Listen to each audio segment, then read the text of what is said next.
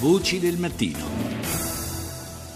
Il nostro viaggio nel, verso il 2015, nel 2015 si conclude parlando ora di olio e di vino, due prodotti fra le eccellenze del nostro settore agroalimentare che possono essere considerati a ragione due ambasciatori del Made in Italy nel mondo. La loro produzione però nell'anno appena trascorso è stata messa a dura prova da una serie di fattori. È con noi Nicola Dante Basile, giornalista, scrittore e autore del blog del Sole 24 Ore Terra Nostra. Buongiorno Basile. Buongiorno e buon anno a lei e agli ascoltatori. Grazie e noi ricambiamo. Allora, in uno dei suoi ultimi libri lei si è proprio occupato di olio e eh, vino. Che bilancio possiamo tracciare per questo 2014 appena concluso? Beh, diciamo che alla fine ce la siamo cavata, come direbbero gli amici napoletani. Fuori metafora, constatiamo che l'anno 2014 per l'olio, l'olio e il vino non è stato delle migliori complice un andamento climatico anomalo nei mesi, nei mesi estivi, caratterizzato da piogge battenti, per cui, soprattutto nel nord, per cui eh, hanno influito sul normale andamento vegetativo delle colture.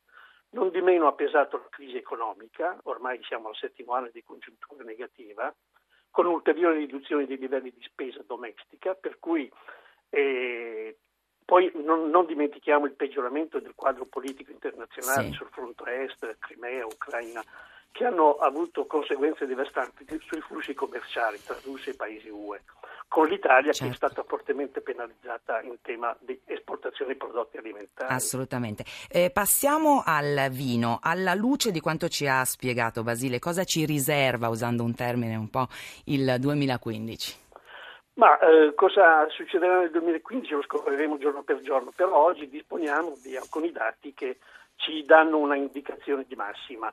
Eh, una prima considerazione è data dal fatto che la vendemmia 2014 è stata tra le più scarse degli ultimi tempi eh, si, stima, ci sono due stime, una internazionale dell'OIV che parla di 44 milioni di ettolitri con un calo del 6% sul 2013 e una del Ministero della, dell'Agricoltura, dell'Ismea in particolare, che eh, parla di 42 milioni di ettolitri, che vuol dire meno 15% e che fa della vendemmia 2014 la più scarsa degli ultimi 60 anni.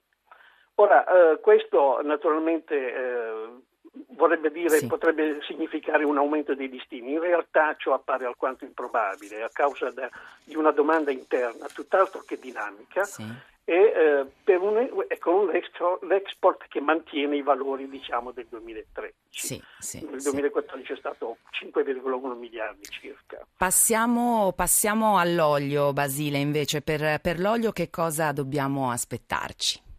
Ma eh, l'olio è in una situazione diversa, nel senso che la produzione è dimezzata praticamente a livello mondiale e anche in Italia. Si è passata da 465 mila quintali in Italia uh-huh. a, uh, 300, a 300.000, uh, chiedo scusa, tonnellate e a 300.000. Per cui eh, la questione è, si, è, si è riversata soprattutto sull'andamento dei prezzi, che ci sono state delle impennate sì. uh, del 30-40% mediamente, sì. ma eh, in, in, particolare per determinate zone, la, la, Puglia in particolare, che poi è il, diciamo, il, sì. il luogo dove si produce il 40% della produzione nazionale, c'è, c'è, stata un'impennata del prezzo sia delle olive che passate da, sono passate da 500 a 100 euro Benissimo. e dell'olio a a 600 euro. Benissimo, grazie, grazie a Nicola Dante Basile, giornalista, scrittore e autore del blog del Sole 24 Ore, Terra Nostra.